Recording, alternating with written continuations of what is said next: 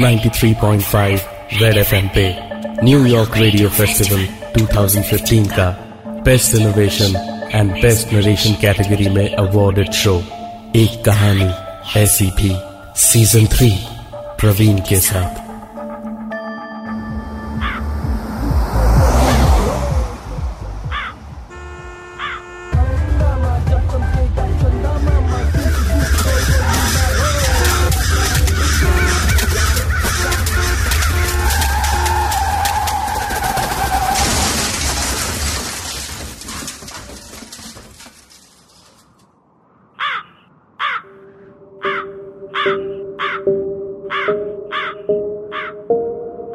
गाड़ी पता नहीं कैसे कब बेकाबू होकर एक बड़े से पेड़ से टकराई।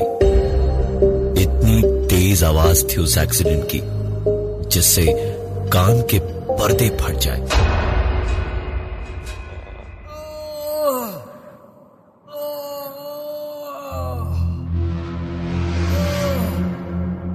कौशिक चोट लगने से बेहोश हो गया था। और रचित के पुकारने पर जब आँख खुली तो तकरीबन एक्सीडेंट हुए। दो घंटे बीत चुके थे। रोड से कुछ ही दूरी पर एक्सीडेंट हुआ था। गाड़ी और कौशिक का हाल तो बुरा था ही। रचित को कुछ खास चोटें नहीं आई थी। बरसात में आया हुआ विशाल अभी तक बेहोश था। खून भी उसका काफ़ी बह चुका था। मोबाइल नेटवर्क किसी का नहीं चल रहा था। और उन्हें वहाँ से निकलने का कोई रास्ता नज़र नहीं आ रहा था। कौशिक उठा, पर अभी भी उसे चक्कर आ रहे थे। इतना दर्द था उसके पूरे बदन में कि उससे खड़ा नहीं हुआ जा रहा था। रजत को विशाल के पास वहीं छोड़कर किसी तरह लड़खड़ाता हुआ कौशिक रोड तक गया और देखा तो दूर दूर तक किसी तरफ़ से भी कोई भी गाड़ी आती दिखाई नहीं दे रही थी। कौशिक वापस पलटा तो दूर खेत के बीच में एक छोटा सा मकान उसे दिखाई दिया। कौशिक ने वापस जाकर रचित के साथ मिलकर विशाल को अपने कंधे पर उठाया। और उस मकान की ओर जाने लगा। काफ़ी दर्द था और चोटें भी लगी थी, लेकिन दोस्त की ज़िंदगी खतरे में थी। गन्ने की ऊँची फ़सलों के बीच से होते हुए, कौशिक विशाल को कंधे पर उठाए हुए, उस मकान तक पहुँचा तो देखा, ऊपर के कमरे में बत्ती जल रही थी। कौशिक ने लचित को वहीं रुकने का इशारा किया। और आगे बढ़कर दरवाजे को खटखटाया और कहा कोई है? कोई है इस घर में? हमारे दोस्त का एक्सीडेंट हो गया है थोड़ी मदद मिलेगी। अरे कोई है? पलटकर जब कोई जवाब नहीं आया तो कौशिक ने फिर से दरवाजे को खटखटाने के लिए दरवाजे पर अपने हाथ से मारा ही था। दरवाज़ा हल्का सा खुला।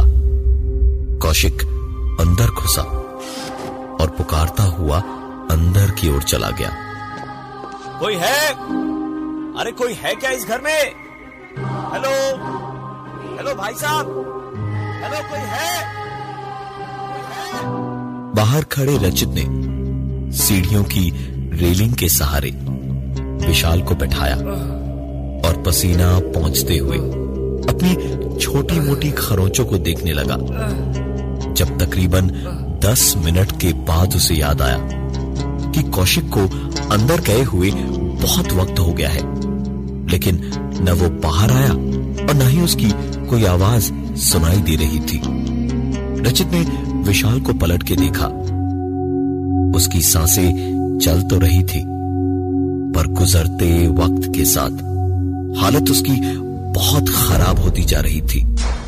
रचित उस घर के अंदर इस बार कौशिक को पुकारता हुआ गया। कौशिक? कौशिक? कौशिक? कौशिक? घर थोड़ा गंदा था। लग रहा था जैसे कुछ हफ्तों से खाली ही था। जगह जगह मकड़ी के जाले और धूल जमी थी। एक अजीब सी खामोशी थी पूरे मकान के अंदर। एक के बाद एक, सारे कमरे चेक किए। सब वैसे ही गंदे से धूल से भरे थे। ऊपर जाती सीढ़ियाँ लकड़ी की बनी थी।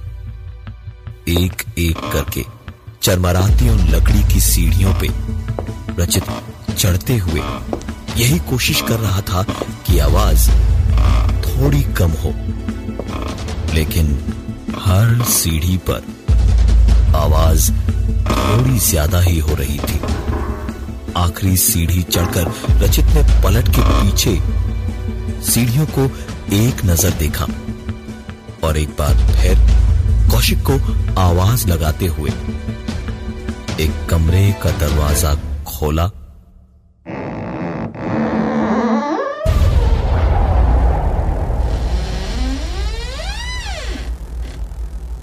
बगल वाले कमरे का दरवाज़ा भी उतना ही खुला।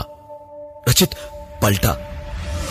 और उसने जैसे ही उस दरवाजे की ओर देखा तो एक चेहरा अंदर से झाँक कर तुरंत वापस कमरे के अंदर चला गया। कौशिक कौशिक! कौशिक कौशिक की आवाज़ें लगाता हुआ रचित उस कमरे में घुसा। और देखा, कमरे में घना अंधेरा था। कुछ भी दिखाई नहीं दे रहा था। रचित ने जेब से मोबाइल की लाइट जलाकर देखने को अपना फ़ोन निकाला ही था।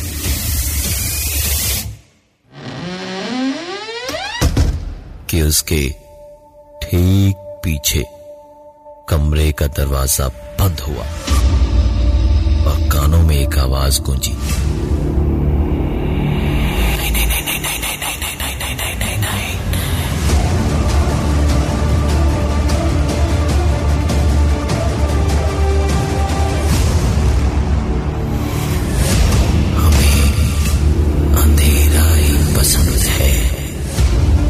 रचित चिल्लाया, कौन है?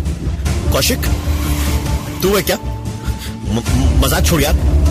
टाइम पे हॉस्पिटल नहीं पहुँचे तो, तो, तो विशाल विशाल मर जाएगा भाई। विशाल मर जाएगा।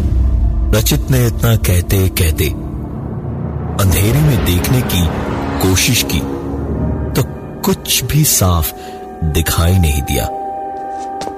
कुछ कदम दीवार पे स्विच ढूँढने आगे बढ़ाए तो किसी छोटी सी स्टूल जैसी चीज़ से उसका पैर टकराया। भारी भरकम गिरने की आवाज़ हुई।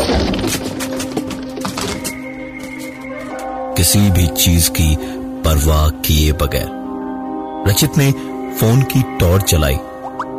तो टॉर्च जलते ही किरकिराकर बंद हो गई। अब मोबाइल की स्क्रीन की ही लाइट थी और उसी रोशनी में देखा तो सामने एक स्टूल गिरा हुआ था, जिस पे रखा हुआ रिकॉर्ड प्लेयर भी नीचे गिरा था। उठाकर बड़े एहतियात से स्टूल रखा और उस पे रिकॉर्ड प्लेयर को रखा। और उसके बाद वापस मुड़कर मोबाइल की रोशनी में ही रूम में चारों ओर देख ही रहा था। जब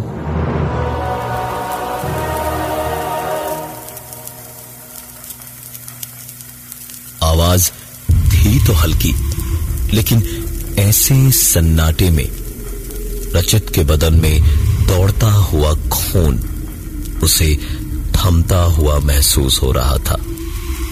रचित धीमे धीमे डर के घूंट निकलता हुआ पीछे वापस पलटा तो मोबाइल की रोशनी में साफ़ साफ़ देख पा रहा था कि कोई रिकॉर्ड नहीं था, लेकिन स्टूल पे रखा हुआ ग्रामोफोन प्लेयर अपने आप चल रहा था। रचित एक ही पल में पसीने से तर बतर था। माथे से पसीने की टपकती बूंदों के बीच ही झुककर उसने एक झटके से रिकॉर्ड प्लेयर की सुई हटाई। तो वो चलती हुई आवाज़ भी अपने आप बंद हुई।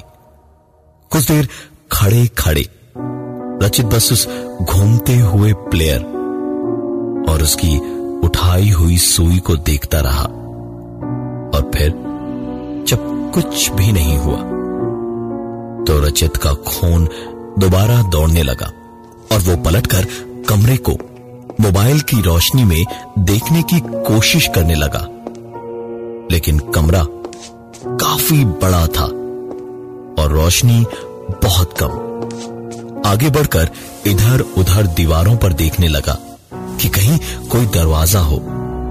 लेकिन सामने दीवार पर हर जगह उसे ऊपर से लेकर नीचे तक सिर्फ़ कई सारे नाम लिखे हुए दिखाई दिए और लिखाई किसी बच्चे की टूटी फूटी लिखाई जैसी थी। रचित नाम पढ़ता हुआ दीवार को खुले मुँह से थोड़ा डरा हुआ, थोड़ा परेशान और बहुत ही घबराए हुए अंदाज में देखता देखता एक दीवार से दूसरी दीवार पे पहुँचा। तो देखा उस पे भी कई सारे नाम लिखे थे। वैसी किसी बच्चे जैसी हाथ की लिखाई में। अचानक ही घबराए हुए हाल में रचित की नज़र मोबाइल फ़ोन पर पड़ी। तो देखा फुल सिग्नल आ रहा था। उसने तुरंत कौशिक को फ़ोन मिलाया। और फ़ोन मिलाते ही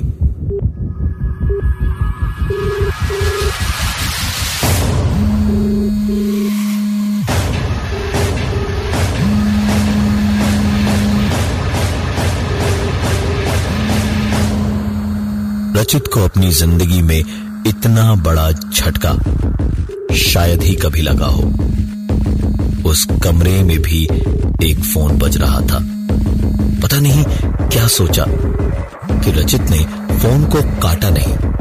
फ़ोन बजता जा रहा था और कमरे में ही दीवार में बनी अलमारी से फ़ोन के वाइब्रेट करने की आवाज़ आ रही थी।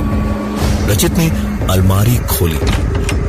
एक झटके से अलमारी को खोलते ही जैसे कोई एक धक्के से रचित को फेंक कर भागा।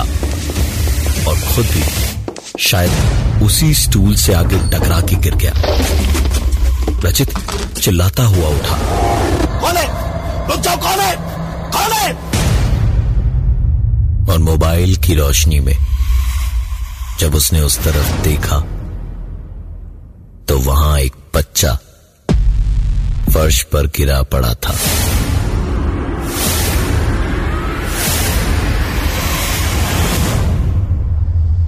रचित के चेहरे पर अचानक ही डर की जगह फ़िक्र दिखाई दे रही थी।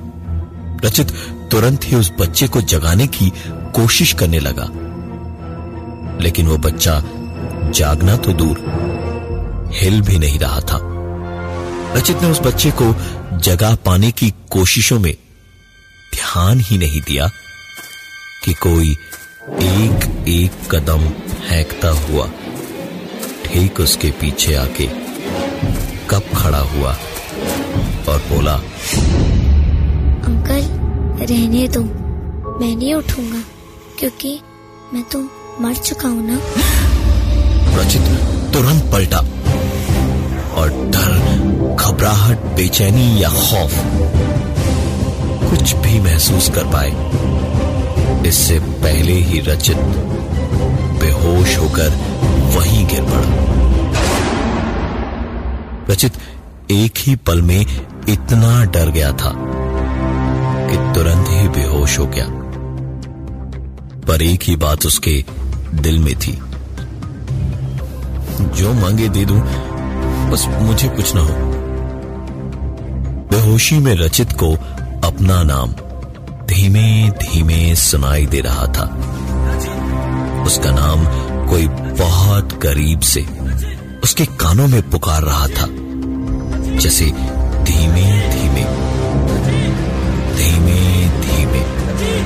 रचित को पुकारती हुई आवाज़ साफ़ होती गई। और आखिरकार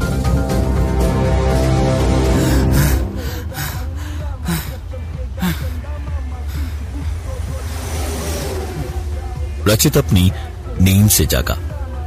गाड़ी में पीछे की सीट पर बैठे हुए रचित सो गया था। लेकिन नींद टूटी तो रचित ने अपने दोनों तरफ़ देखा। वही गन्ने का खेत था दूर दूर तक फैला हुआ। वही कौवे थे, जिन्हें अभी अभी सपने में उसने देखा था। रचित पीछे से ही गाड़ी चलाते हुए कौशिक को बोलने लगा, कौशिक भाई कौशिक भाई, गाड़ी घुमा ले। मैंने अभी अभी इसी जगह के ऊपर बहुत बुरा सपना देखा है भाई। भाई मोड़ ले। मेरी मान हम दूसरे रास्ते से चलते हैं भाई। ये रास्ता बहुत खतरनाक है। कौशिक ज़ोर से हंसा और उसने पलट के बोला ये हमारे रचित साहब बहुत पहुँची हुई चीज़ है, है? आपको सब पहले ही दिखाई दे जाता है। कौशिक के इतना कहते कहते ही रचित कौशिक और विशाल की आँखों के सामने वही एक नज़ारा था, जिससे रचित के सपने की शुरुआत हुई थी।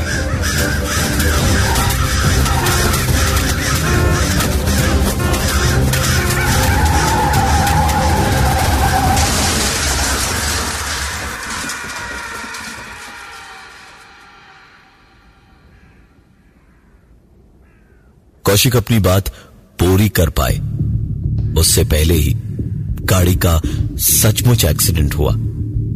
कुछ देर बाद आँख खोली तो कौशिक उठकर रोड तक आया। कहीं मदद मिल सके, ऐसी उसे कोई गाड़ी दूर दूर तक दिखाई नहीं दी।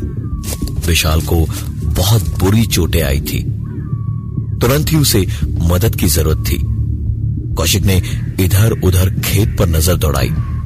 तो दूर एक मकान दिखाई दिया और रचित के लाख मना करते रहने के बावजूद वो उसे और विशाल को वहाँ ले गया और वहाँ पहुँच के कौशिक ऊपर के कमरे में जलती हुई बत्ती को देखकर आवाज़ें लगाने लगा। कोई है?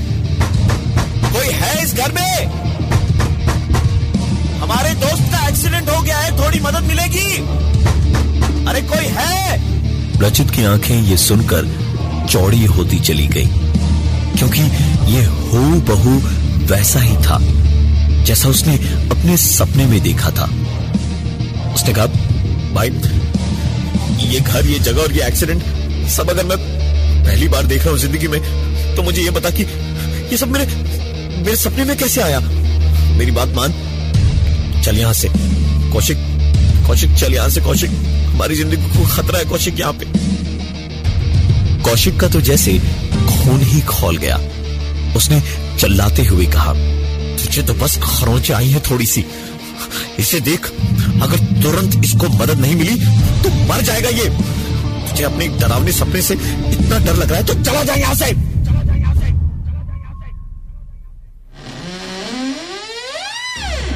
कौशिक ने रचित को विशाल के पास रहने का इशारा किया और अंदर उस घर में घुस गया। और पीछे रचित, उसने बेहोश विशाल को सीढ़ी पर लिटाया और चुपचाप किसी शरीफ बच्चे की तरह एक सीट में चलता गया। और कुछ देर के बाद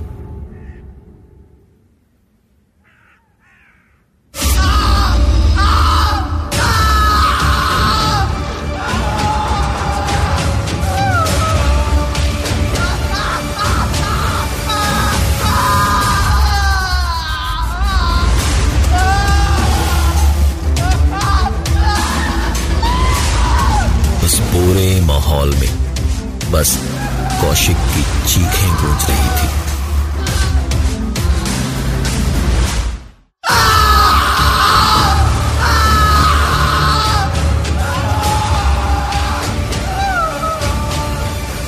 चीखें सुनकर विशाल की बेहोशी टूटी और कराहता हुआ इधर उधर देखता हुआ कौशिक और रचित को आवाज़ें देने लगा। कौशिक!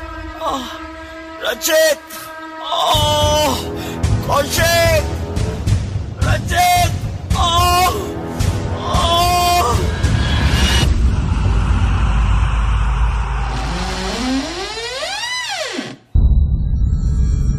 जब उस घर का दरवाज़ा खोला और अंदर से रचित निकला, मुस्कुराता हुआ। खून से सना उसका चेहरा। हाथों में खून लगा हुआ। पागलों की तरह मुस्कुराता हंसता हुआ। विशाल के पास आकर बैठा और उसने कहा, मैंने कहा था, गाड़ी मोड़ दी। कहा था, चला चल यहाँ से। कहा था मैंने, सपने में ही देख लिया कि क्या होगा।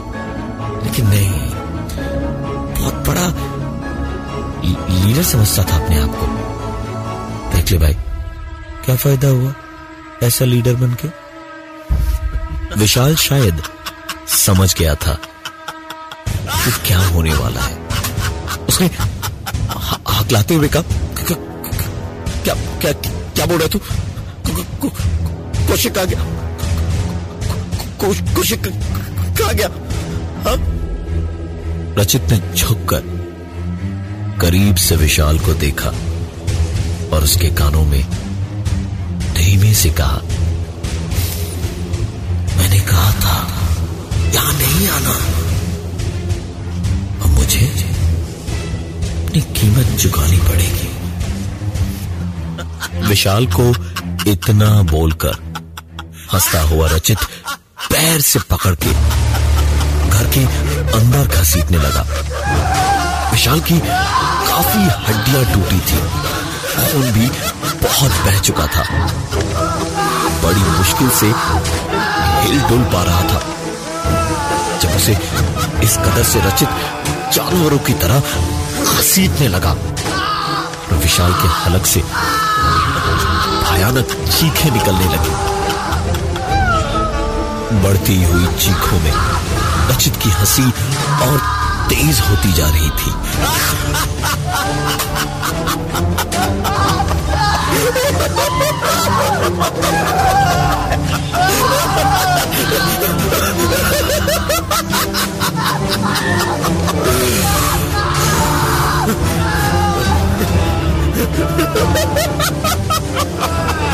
और आखिर में, रचित ने विशाल को उठाकर उसी कमरे में बंद कर दिया।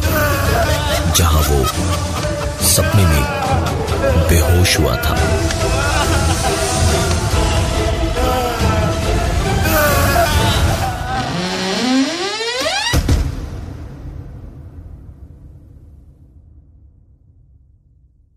मैं जब उस वक्त बेहोश हुआ था तो बस एक ही बात थी दिल में कि चाहे जो हो जाए, मैं बच जाऊँ। चाहे कौशिक और विशाल ना बचे। लेकिन मैं बच जाऊँ। कहते हैं कि मौत का खौफ इंसान की असलियत दिखाता है। बहुत दिक्कत होती है। रोज रोज नई जगहों पर जाना पड़ता है। चार नौकरियाँ तीन महीनों में बदल चुका हूँ। अपना घर भी बदलते रहता हूँ।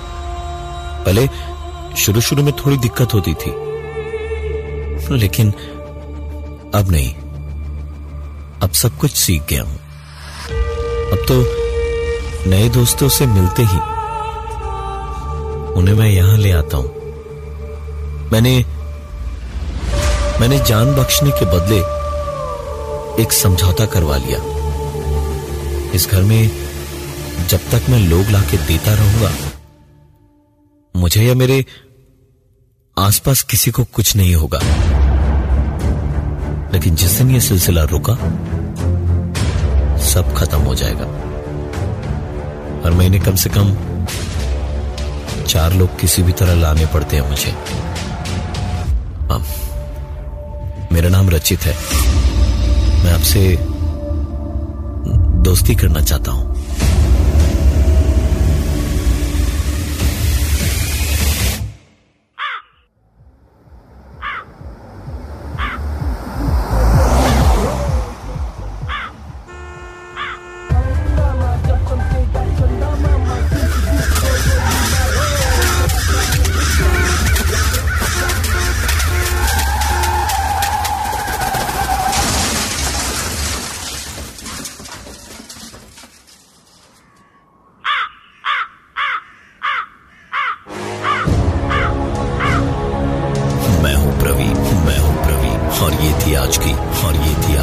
एक कहानी एक कहानी, ऐसी भी ऐसी भी।